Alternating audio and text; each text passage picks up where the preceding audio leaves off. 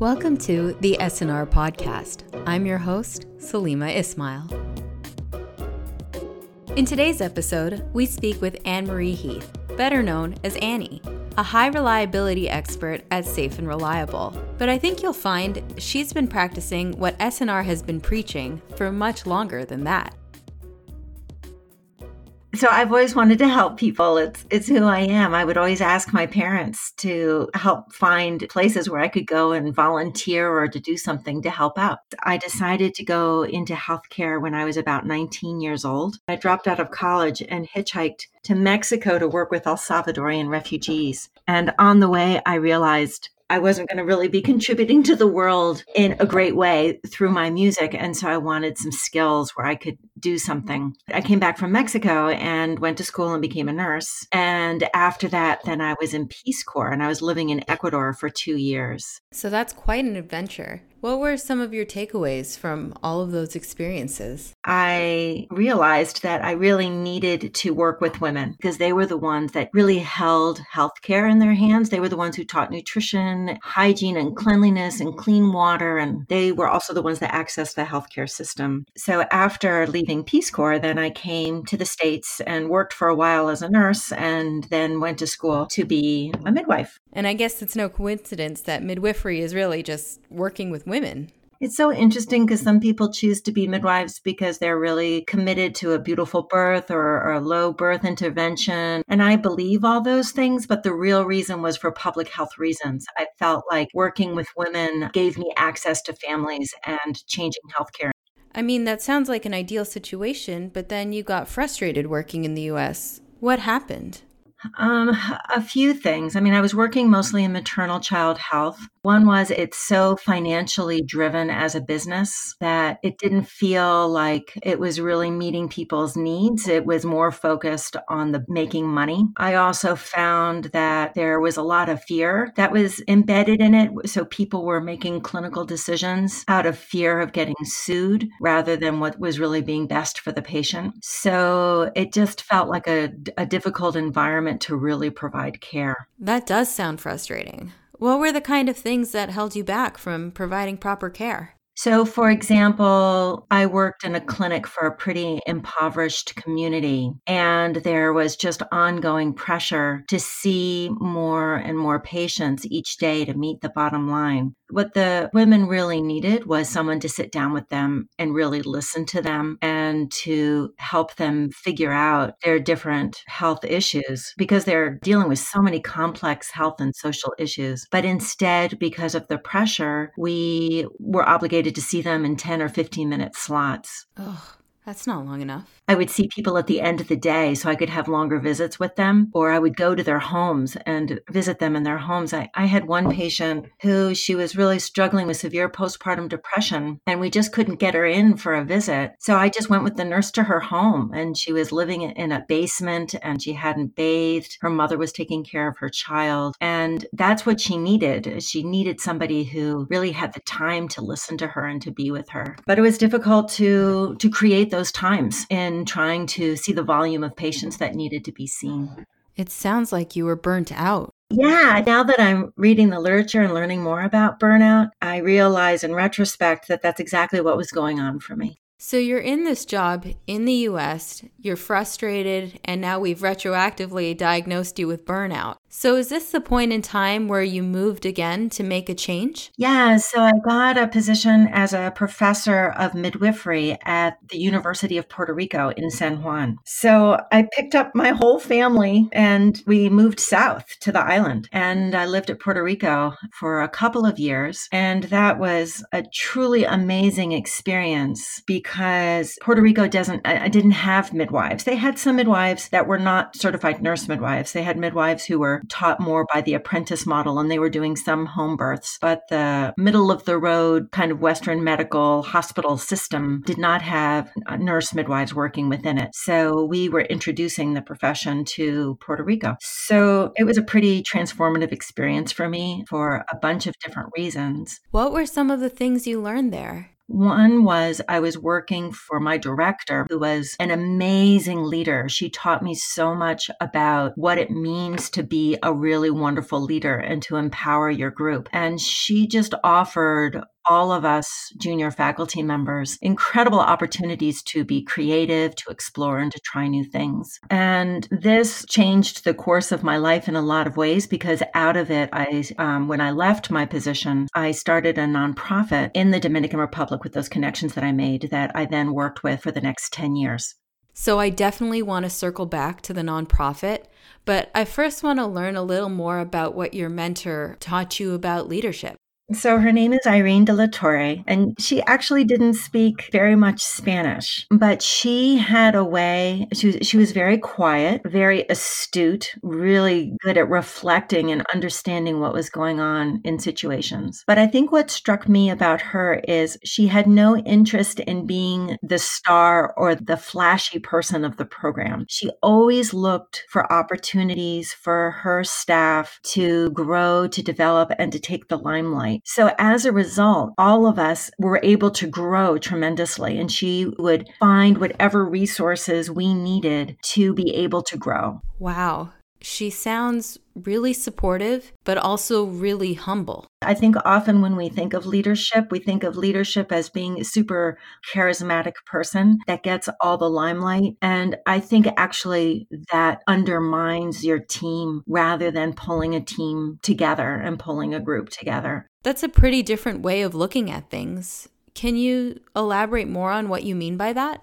If you're looking at sustainability, if you're looking at a body of work that you want to continue and you want to sustain for a long period of time, it can't be dependent on a single person. It has to be the shared work of a group so that if any one person of that group needs to leave for whatever reason, including the, the leader, if that person needs to leave, there's lots of other people who can step right into those shoes or into that place to keep it going. And honestly, I only learned this lesson like 10 years later, retrospectively. I didn't learn it in a moment. So, how did you eventually learn that lesson? Well, I because when I went and I did my nonprofit, I was the lead, and when I left it, it fell apart because I didn't do what she was trying to do.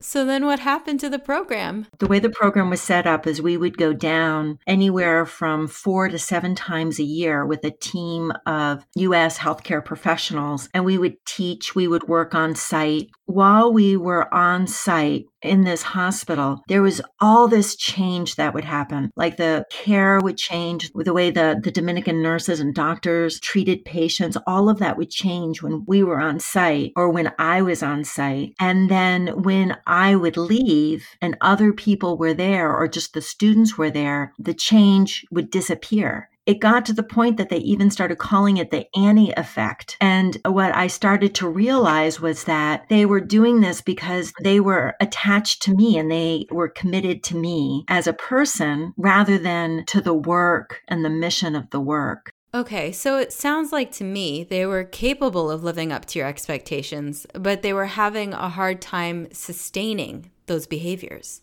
And that's just one aspect of it because the other aspect of it, which I began to understand, was the influence of culture on action. And you could easily say, oh, it's just Dominican culture, but it's not because culture impacts how we act and how we take care of patients everywhere. And this is where I started to learn about that, which is what eventually drew me to the work that I do right now. It's that not only did they want to please me, but there were so many influences influences that when I was on site, I could buffer those other influences. There was a lot of fear, there was a lot of bullying, there was a lot of difficult human interactions that were happening. And when I was on site, I was able to buffer that for people. But when I left, those influences were so strong that it pulled them back to that type of behavior. They couldn't sustain it without my presence and being supportive but even other like other volunteers with the nonprofit would stay on site but i would leave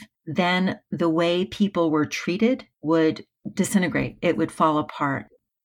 So i understand there was uh, this one time where a volunteer reported some of this behavior at the hospital to you.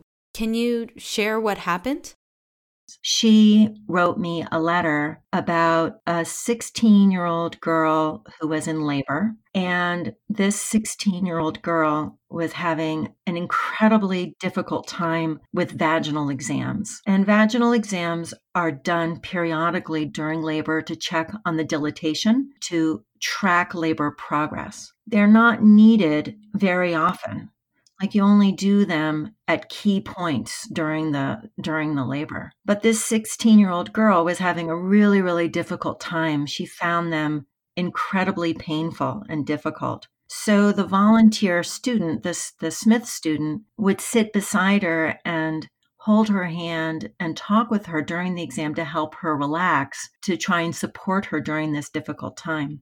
Well the nurses and the doctors they said she got herself pregnant she needs to have a baby. So she needs to know how to, like, essentially deal with this. And over the period of one hour, she had five forced vaginal exams by five different people to teach her if she's going to get pregnant, then she better learn how to deal with this. Wow. And you're saying that if you were there, this would not have happened? No, never would have happened. But why? I mean, not to discredit how wonderful you are, but why is there this Annie effect that prevents this from happening to patients when you're around? Well, I think if if you look at the power gradient, if you if you look at this from a position of power, I am from the United States. I'm Caucasian. Compared to the Dominicans, I'm rich. I have access to all kinds of resources. I come down with resources. I bring materials. I bring money to the institution. I'm a lead. I'm articulate. I'm outspoken. So these are all reasons why people would want to please me. So, does this mean that when you're not there, these patients are really not being treated with respect? I think that many, many of the nurses and the doctors would want to treat people respectfully and they and they often did.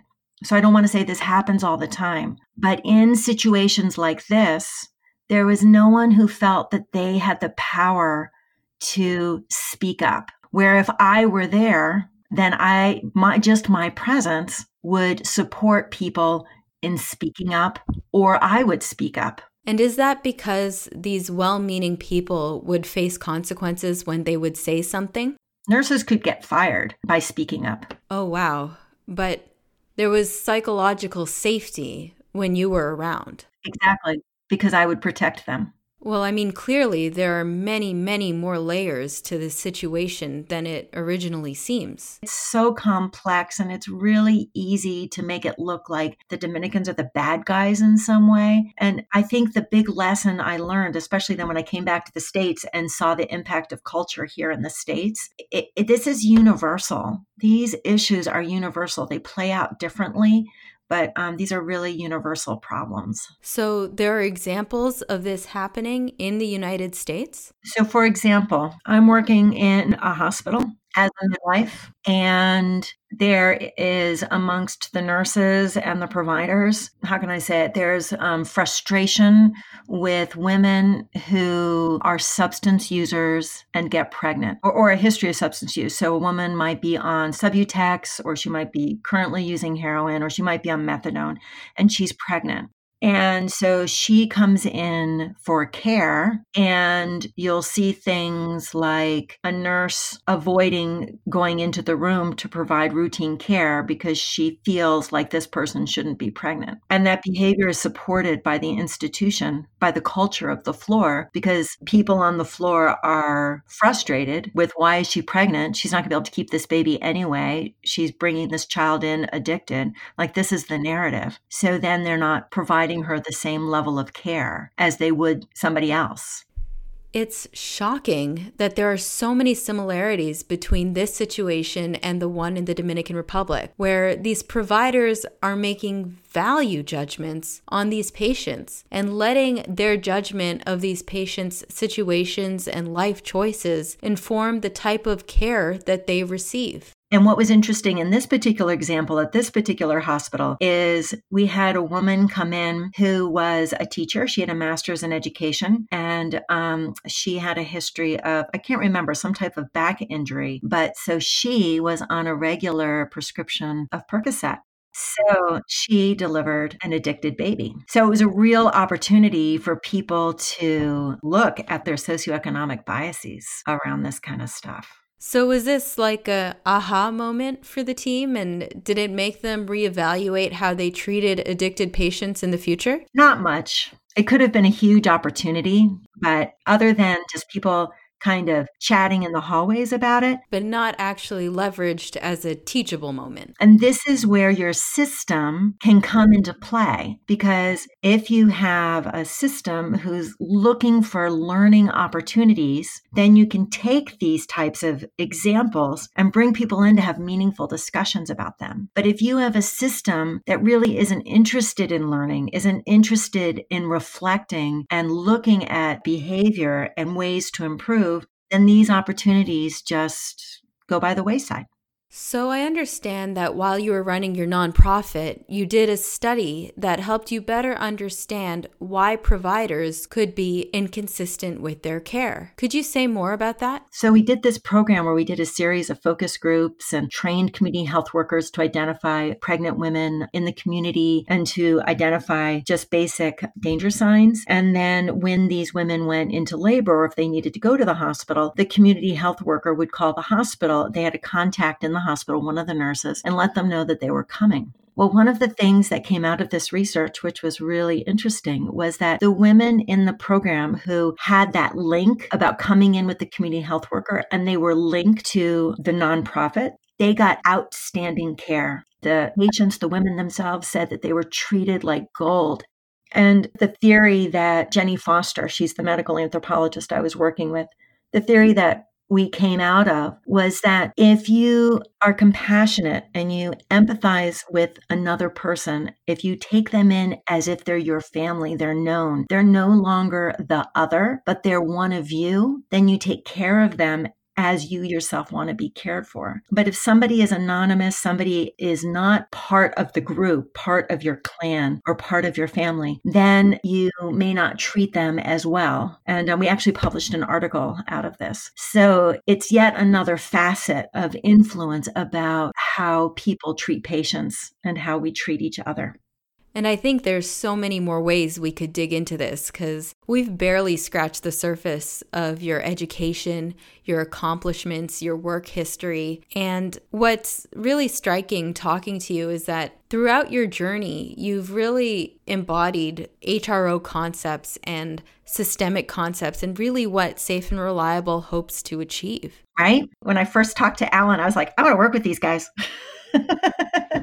So, how did you end up joining Safe and Reliable? It's so funny. So, when I graduated from school, I should say a position was created for me at this hospital where I was director of clinical team advancement. So not only was I then working in maternity, but I was working throughout the hospital on how to work with teams. So there was a grant in our parent organization and they had extra monies that were available. And this parent organization always worked with safe and reliable.